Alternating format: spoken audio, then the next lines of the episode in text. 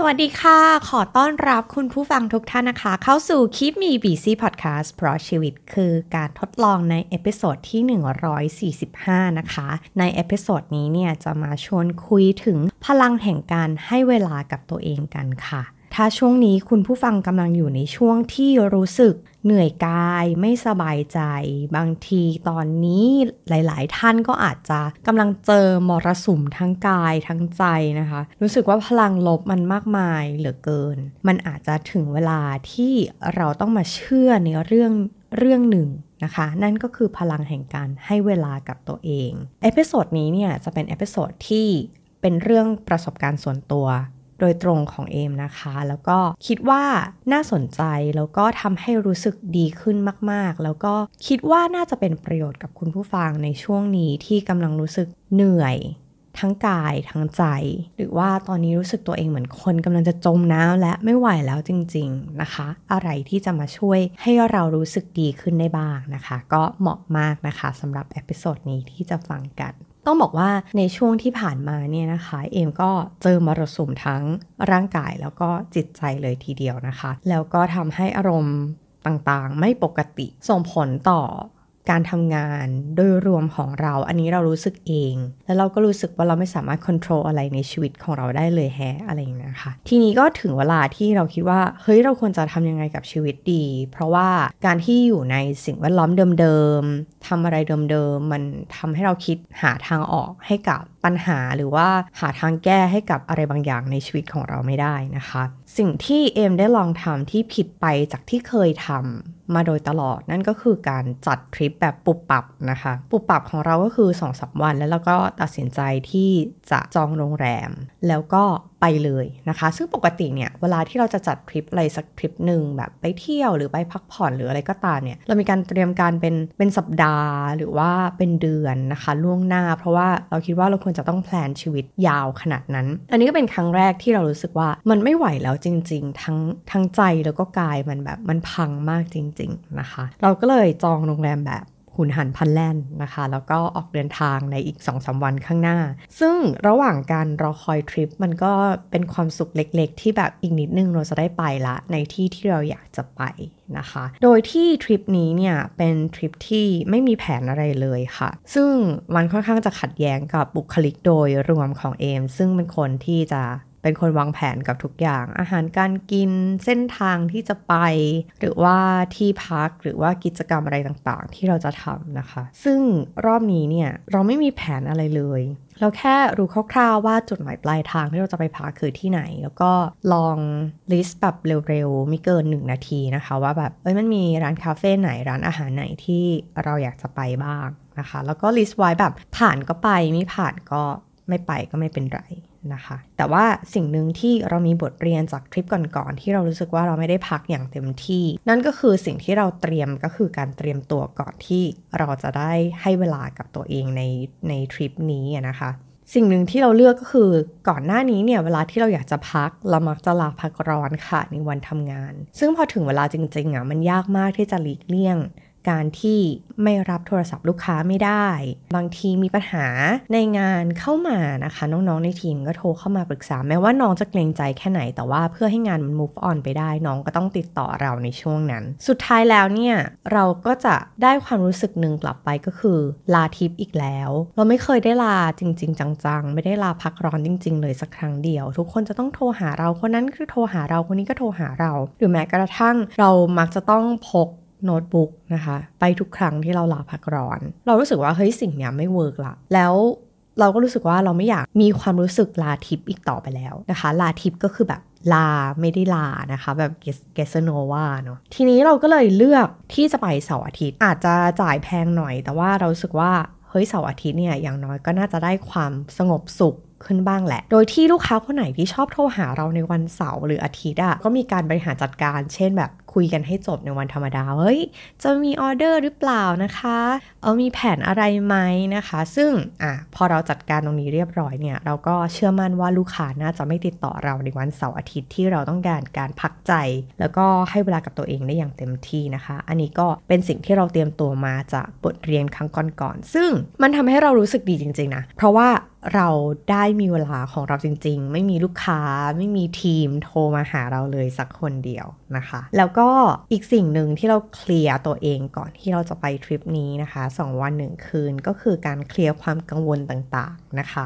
ในความสายแม่บ้านของเราเราก็จะมีความกังวลว่ายังไม่ได้ทำความสะอาดบ้านเลย หรือว่ายังไม่ได้ซักผ้ากองโตอันนั้นอะไรอย่างเงี้ยนะคะ แล้วก็ระหว่าง2อสวันนั้นที่เราปุบปรับทริปเนี่ย เราก็มีการให้คุณพี่แม่บ้านช่วยมาทำความสะอาดให้ก่อนที่เราจะออกทริป แล้วก็ทำความสะอาดเสื้อผ้าอะไรเรียบร้อยนะคะ มันกลับมาเนี่ยเราก็จะไม่ได้รู้สึกว่ามันเหนื่อยขนาดนั้น อันนี้คือการเตรียมตัวก่อนที่เราจะไปนะคะ ก็คือเตรียม ละทิ้งความกังวลต่างๆ ที่นี้ก็มาถึงเรื่องของสถานที่นะคะ โดยปกติเนี่ยเวลาที่เราอยากจะใช้เวลากับตัวเอง เราอาจจะใช้เวลาอยู่ที่บ้าน เปลี่ยนมุมอะไรไปบ้าง แต่เราก็ยังรู้สึกว่าสิ่งแวดล้อมมันก็ยังเป็นสิ่งแวดล้อมเดิมๆ ที่ทำให้กรอบความคิดของเรามันยังอยู่ที่เดิมอยู่นะคะรอบนี้เราก็เลยเลือกสถานที่ที่ เราจะสามารถให้เวลากับตัวเองได้อย่างเต็มที่ นั่นก็คือเงียบสงบแล้วก็คนไม่ค่อยปลุกพล่านนะคะ นั่นก็คือที่บางสะเลนะคะ ก็เป็นครั้งแรกเลยที่เราไปที่บางสะเลบางสะเลให้ความรู้สึกเหมือนเราไปหมู่บ้านประมงเล็กๆ แล้วก็ไม่ต้องทำอะไรเลย มองทะเล เดินริมทะเล ฟังเสียงคลื่นแค่นั้นเลยนะคะ ซึ่งเราก็เลือกที่พักที่ค่อนข้างจะดีหน่อย เพราะว่าสาเหตุหนึ่งก็คือเราไปพักจริง ๆ เราก็จะอยู่แต่ในที่พักกันนะคะ เราไม่ได้กะว่าเราจะออกไปเที่ยวที่ไหนเลย ออกไปทานข้าวก็อยู่ในระยะเดินได้ 1-2 นาที แล้วก็กลับมาที่โรงแรมจริง ๆ เพราะฉะนั้นเราก็เลยเลือกโรงแรมที่ค่อนข้างจะโอเคนิดหนึ่งนะคะ ทีนี้ต่อมาสิ่งที่เราเตรียมในการให้เวลากับตัวเองก็คือ เราเลือกว่ามันมีสิ่งไหนที่เราชอบทำเวลาที่ เราต้องการที่จะพักผ่อนจริง ๆ นะคะ หนังสือก็เป็นสิ่งหนึ่งที่เราชอบทำเวลาที่เรารู้สึกว่าเราอยากให้เวลากับตัวเอง อยากจะพูดคุยกับตัวเอง ในบางช่วงบางขณะนะคะเราก็เลยหยิบหนังสือไป 2 เล่ม แล้วก็มีชุดออกกำลังกาย เผื่อว่าหลังจากพักแล้วจะมี inspiration ในการออกกำลังกายนะคะ ต้องบอกว่าก่อนหน้านี้เนี่ยหยุดออกกำลังกายไป 1 สัปดาห์ ซึ่งน้อยครั้งมากที่ที่จะเว้นยาวขนาดนี้ โดยที่ไม่ออกกำลังกายเลยนะคะ แสดงว่ามันย่ำแย่มากจริงๆ อันนี้เป็น KPI ตัวหนึ่งที่เอาไว้วัดตัวเองว่า โห แสดงว่าใจและกายของฉันนั้นมันแบบเหลือแบตเตอรี่ต่ำเหลือเกิน นะคะ อีกอันนึงก็คือเป็นชุดว่ายน้ำนะคะ ชุดว่ายน้ำไม่ได้เพื่อกันว่ายน้ำแต่ว่าเอมเป็นคนชอบแช่อ่างน้ำอุ่นมากๆเลย เวลาไปโรงแรมก็มักจะเลือกโรงแรมที่มีอ่างเอาไว้แช่น้ำนะคะ เพราะรู้สึกว่าการที่อยู่ในน้ำเนี่ยมันทำให้สมองเรามันค่อนข้างจะปลอดโปร่ง แล้วก็คิดอะไรได้ค่อนข้างจะทะลุ มากขึ้นกว่าเดิมนะคะ แล้วก็เราก็มีสมุดจดไดอารี่ของเราที่เราจดเป็น weekly daily ของเราไปด้วยนะคะ เผื่อว่าเราอยากจะระบายอะไรนะ จังหวะนั้นมันจะได้แบบระบายออกมาได้ทันที รอบนี้เราไม่ได้เลือกที่จะเขียนอะไรลงไปใน iPad นะคะ แต่เราอยากจะได้ความรู้สึกของกระดาษแล้วก็ปากกาจริง ๆ นะคะ แล้วมันก็ได้ใช้จริง ๆ นะคะ แล้วก็เราก็มีแบบ มาสหน้าสครับหน้าอะไรเงี้ยเรารู้สึกว่าแบบเวลาที่เราไปพักผ่อนเนี่ยเราอยากจะดูแลตัวเองทั้งร่างกายแล้วก็จิตใจบางทีแบบการได้ทำอะไรแบบนี้แบบที่ผู้หญิงส่วนใหญ่เขาทำกันเนี่ยมันก็เป็นเวลาที่เรารู้สึกว่าเรากำลังขอบคุณแล้วก็ตอบแทนร่างกายที่มันเหนื่อยล้าของเรานะคะ แล้วก็เตรียมเสื้อผ้าสบายๆแบบ อืม ใส่สบาย ไม่ต้องคิดอะไรเยอะก็จะเป็นเสื้อยืดกางเกงขาสั้นนะคะ ใครที่ติดตามอินสตาแกรมของ m k m b c ก็จะเห็นเป็นเสื้อแล้วก็กางเกงขาสั้นง่าย ๆ ธรรมดาธรรมดาเลยนะคะ ทีนี้เนี่ยสิ่งที่เราเตรียมไปเนี่ย เราก็แค่คิดว่า เออเออหยิบหยิบไป เพราะว่าเผื่อว่าน่ะจังหวะนั้นน่ะเราเกิดอยากทำอะไรขึ้นมาสักอย่างหนึ่ง เราจะได้หยิบมันมาใช้ได้เลยแบบไม่ต้องโอ้เสียดายจังตอนนี้อยากทำสิ่งนี้จังอะไรเงี้ยเราไม่ได้หยิบมานะคะ ก็เลยเป็นแบบกะว่า ณจังหวะนั้นเนี่ยใจเรามันอยากทำอะไร มันก็จะได้หยิบได้ทันที แต่เราก็ไม่ได้กะเกณฑ์ว่าจะต้องทำอะไรก่อนอะไรหลังนะคะ อันนี้ก็คือเอาตามจังหวะที่เรารู้สึกว่าใจแล้วก็กายของเรามันอยากจะทำณจังหวะนั้น ซึ่งสิ่งแรกที่เราเลือกที่จะทำนั่นก็คือการอ่านหนังสือนะคะ หนังสือเล่มที่เราเลือกมาไปกับการพักผ่อน ใช้คำว่าพักผ่อนแล้วกันเนาะกับทริปนี้ก็คือ Good Vibes Good Life นะคะ ก็เดี๋ยวจะมารีวิวหนังสือเล่มนี้ เพราะว่ารู้สึกว่าเป็นหนังสือเล่มหนึ่งที่เปลี่ยนชีวิตเปลี่ยนความคิด แล้วก็ทำให้เราหันกลับมามองชีวิตของตัวเองมากขึ้น แล้วก็ชัดเจนมากขึ้นนะคะ ซึ่งหนังสือเล่มนี้รู้สึกว่าช่วงนี้มันตรงกับชีวิตช่วงนี้มาก ๆ ที่เรารู้สึกว่าเราต้องการ good wife ในชีวิต แล้วก็ อ่านหนังสือเล่มนี้นะคะ ตอนแรกเข้าเช็คอินไปปุ๊บก็เปิดหนังสืออ่านเลยนะคะ อ่านหนังสือในห้อง อ่านสักพักแดดล่มลมตกกำลังเบื่อเบื่อบรรยากาศในห้องพักเราก็ออกไปนั่งคาเฟ่ริมทะเลนะคะ ก็ไปนั่งอ่านแล้วก็แบบดูวิวทะเลไป ดูวิวภูเขาเรือประมงไปแล้วก็อ่านหนังสือไปมันแบบ มันเป็นความรู้สึกที่โหยมันไม่ได้ ทำอะไรแบบนี้มานานมาก ๆแล้วนะคะ จากนั้นพอเบื่อที่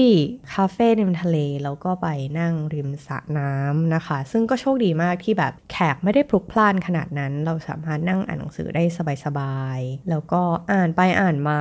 ก็เกือบจะจบเล่มอยู่เหมือนกันนะคะ ในแบบในช่วงเวลานั้นแล้วเรารู้สึกว่า โห ถ้าเราอยู่บ้านนะ สิ่งเร้าต่างๆ มันมากมาย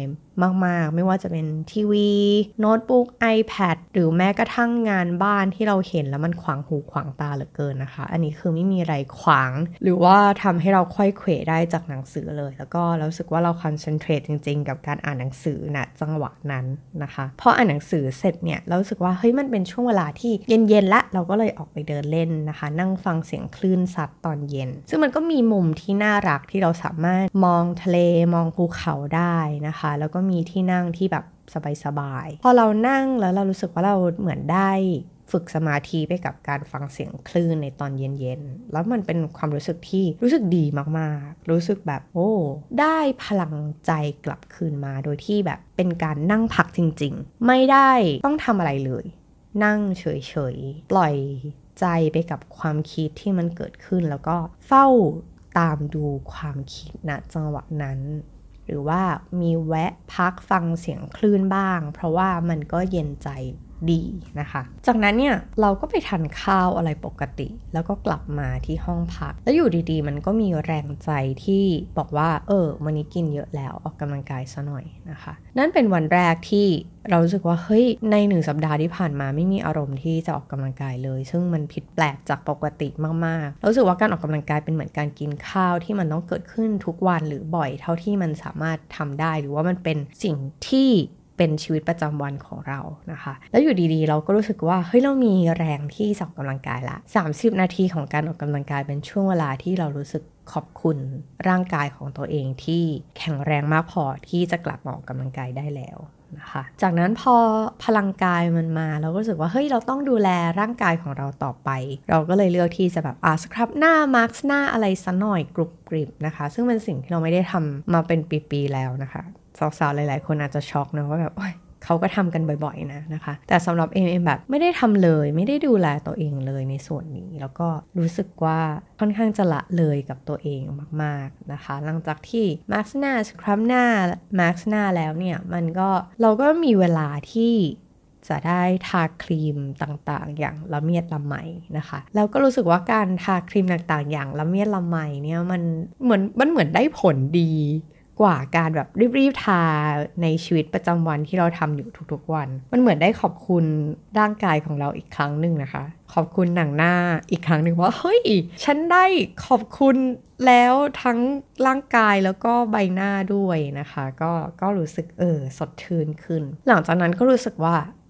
วันนี้เหนื่อยละพอดีกว่า ก็ได้เข้านอนแบบ แต่หัวค่ำเลยนะคะก็แล้วก็ตื่นมาแต่เช้าเลย ซึ่งปกติจะเป็นอะไรที่นอนตื่นสายมากๆ เรารู้สึกว่าเราไม่อยากจะเสียเวลาไปกับการนอนบนที่นอน เพราะว่าเราโหยหาการไปนั่งริมทะเลอีกแล้วนะคะ แล้วก็รีบตื่นมาแล้วก็ทานข้าว แล้วก็ไปนั่งริมทะเล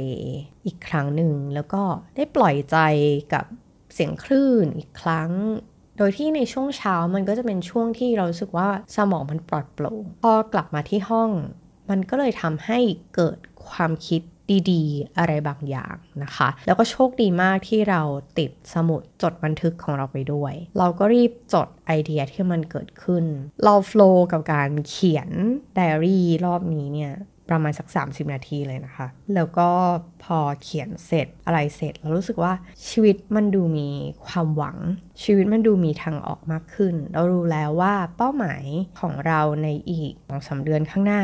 มันคืออะไร มันเหมือนเราได้คิดแล้วก็ตกผลึกมา ซึ่งมันก็ Amazing มาก เพราะว่าเราคิดเรื่องนี้มาเป็นหลายเดือน เป็นปี แต่ว่าเราก็นึกไม่ออกเลยว่า เฮ้ย มันควรจะมีทางออกกับเรื่องนี้ยังไง หรือว่าทางแก้กับสิ่งที่เราเจอยังไงได้บ้างนะคะแล้วอยู่ดีๆ ก็เหมือนเรารู้สึกว่าเราเกิดความฉลาดขึ้นมา ได้ปัญญากลับคืนมา แล้วก็คิดออกแล้วว่า เออ ฉันจะจัดการกับชีวิตของฉันแบบนี้แหละนะคะ รู้สึกโล่งใจ แล้วก็ไม่อยากจะเชื่อเลยว่า เฮ้ย แค่เราให้เวลากับตัวเอง ประมาณ 2 วันหนึ่งคืนนะคะ เราสามารถกลับมาเป็นคนที่ ปกติเหมือนเดิม หรือว่าดีขึ้นกว่าเดิมด้วยนิดหน่อยด้วยพลังกายและพลังใจที่เราได้ถูกเติมไปนะคะ เราก็เลยแบบ เฮ้ย นี่แหละที่เขาบอกว่าเราจะต้องให้เวลากับตัวเองบ้างนะคะ คุณผู้ฟังอาจจะบอกว่า ก็ใช่สิเธอ ไม่ได้มีครอบครัวไม่ได้มีลูกที่จะมาคอยกวนอะไรต่างๆนะคะแต่เราก็มีครอบครัวที่แบบเราต้องดูแล เราต้องมีหลายอย่างที่เราต้องรับผิดชอบเหมือนกัน เราก็เลยเชื่อว่า แม้ว่าคนที่แต่งงานแล้ว มีครอบครัวแล้วมีลูกแล้วเนี่ยก็ต้องมีเวลาของตัวเอง เวลาที่เราให้กับตัวเอง เพื่อที่ว่าเราจะได้พักจริง ๆ ทั้งกายแล้วก็ใจนะคะ เพื่อที่ว่าเราต้องหยุดพักสักหน่อย เพื่อที่เราจะได้เดินก้าวที่มันโตขึ้น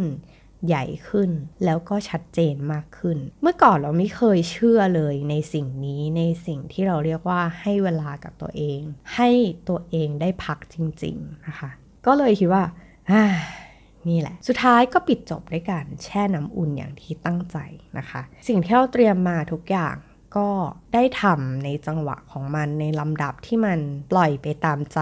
ที่เราอยากจะทำมันนะคะ แล้วมันก็รู้สึกดีมากๆจริง ๆ มันทำให้สัปดาห์นี้นะคะ หลังจากที่เราได้พักเนี่ยเรารู้สึกว่าเรามีความหวังมากขึ้นกับชีวิตนะ แล้วก็เป้าหมายในชีวิตของเรามันชัดเจนมากขึ้น แม้ว่ามันจะไม่ได้เป็นรูปเป็นร่างใน2อสวันหลังจากนั้นทันที แต่ว่าเรายังมีความเชื่อว่าสิ่งที่เราทำอยู่เป็นสิ่งที่ถูกต้อง เพียงแต่ว่าเราอาจจะลงประเด็น กับอะไรบางอย่างในชีวิตไปเท่านั้นเองนะคะ ทีนี้ทริปที่เรารู้สึกว่า เออทริปนี้มัน fulfill ใจเรามากเลยนะ มันก็เกิดขึ้นจากการที่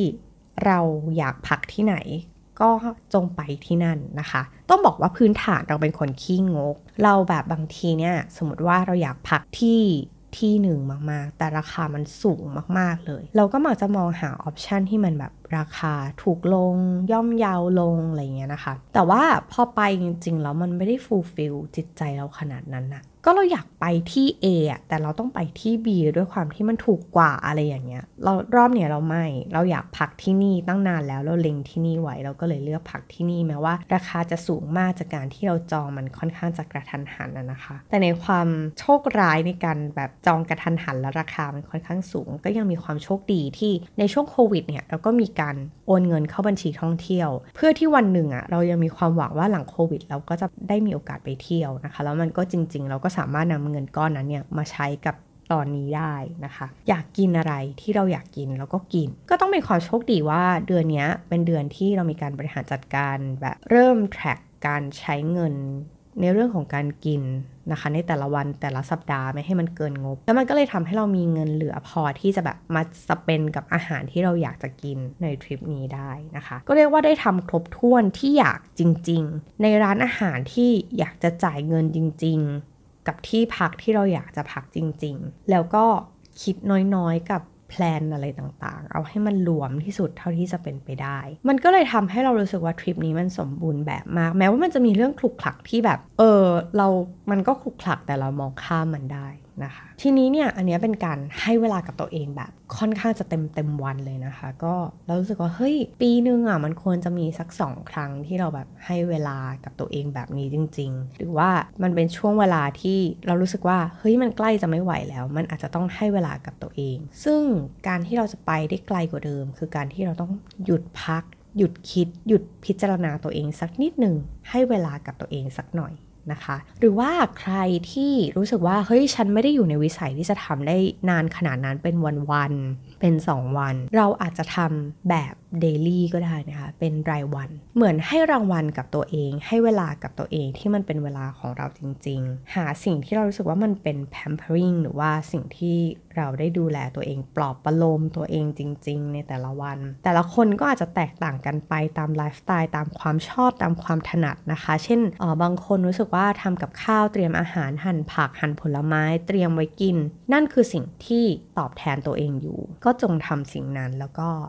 ขอบคุณกับอาหาร ขอบคุณกับผักผลไม้ที่เราแบบ ได้เตรียมแล้วก็ได้ใช้ไม่เกิดเวสแล้วก็ได้ทานอาหารที่สุขภาพดีด้วยฝีมือของตัวเองนะคะ หรือใครที่ตอบแทนตัวเองด้วยการบำรุงบำเรอนะคะ จิตใจด้วยเครื่องสำอางอะไรต่างๆ หรือว่าบำรุงหน้าตาด้วยการ ทาครีมอย่างละเมียดละไมนะคะ ก็อาจจะมาเป็นแนวนี้ หรือว่าบางคนอาจจะเลือกการออกกำลังกาย หนังสมาธิหรืออะไรก็ตามนะคะ สิ่งเหล่านี้เนี่ยมันคือการให้เวลากับตัวเองจริง ๆ แต่เราแอบรู้สึกว่าการแบบดูซีรีส์อาจจะให้เวลากับตัวเอง แต่มันก็แอบทำร้ายตัวเองในอีกบางมุมนะคะ อันนี้เป็นความเห็นส่วนตัว เราก็เลยรู้สึกว่ามันควรจะเป็นอะไรที่ เรารู้สึกสบายสบายจริง ๆ เป็นความรู้สึกที่เราได้ปล่อยไหล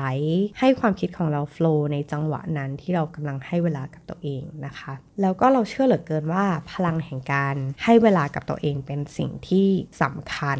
เราควรจะมีมันบ่อยๆ เท่าที่กำลังเวลากำลังเงินของเรามันจะเอื้ออำนวยนะคะ หรือว่าบางทีมันอาจจะไม่จำเป็นจะต้องมาในรูปแบบเดียวกันกับเอมก็ได้นะคะ หลายคนอาจจะเลือกไปปลีกวิเวกไปไปตั้งเต็นท์ไปนั่งดูทะเลสาบในราคาที่ย่อมเยาวกว่าเดิมก็ได้อันนี้ก็ขึ้นอยู่กับไลฟ์สไตล์หรือความชอบของคุณผู้ฟังนะคะ แต่ก็เชื่อเหลือเกินว่าถ้าเราให้เวลากับ ตัวเองให้มากขึ้น แทนที่เราจะไปสนใจอะไรจากภายนอก เราลองมองตัวเองผ่านความรู้สึกภายในของเรา แล้วก็ซื่อสัตย์แล้วก็จริงใจกับตัวเองเนี่ยบางทีเนี่ยเราอาจจะรู้จักตัวเองในอีกมุมหนึ่งที่เราไม่เคยเห็นไม่เคยรู้จักมาก่อนก็ได้นะคะ ก็หวังว่า episode นี้นะคะจะเป็นประโยชน์กับคุณผู้ฟังนะคะ เพราะว่าเรารู้สึกว่ามันเป็นประโยชน์กับเรามาก มันเสริมพลังให้เราได้มากจริง ๆ แล้วก็มีพลังพอที่จะมาจัดพอดแคสต์นะคะใน episode นี้ แล้วก็ถ้าคุณผู้ฟังชอบจะดีใจ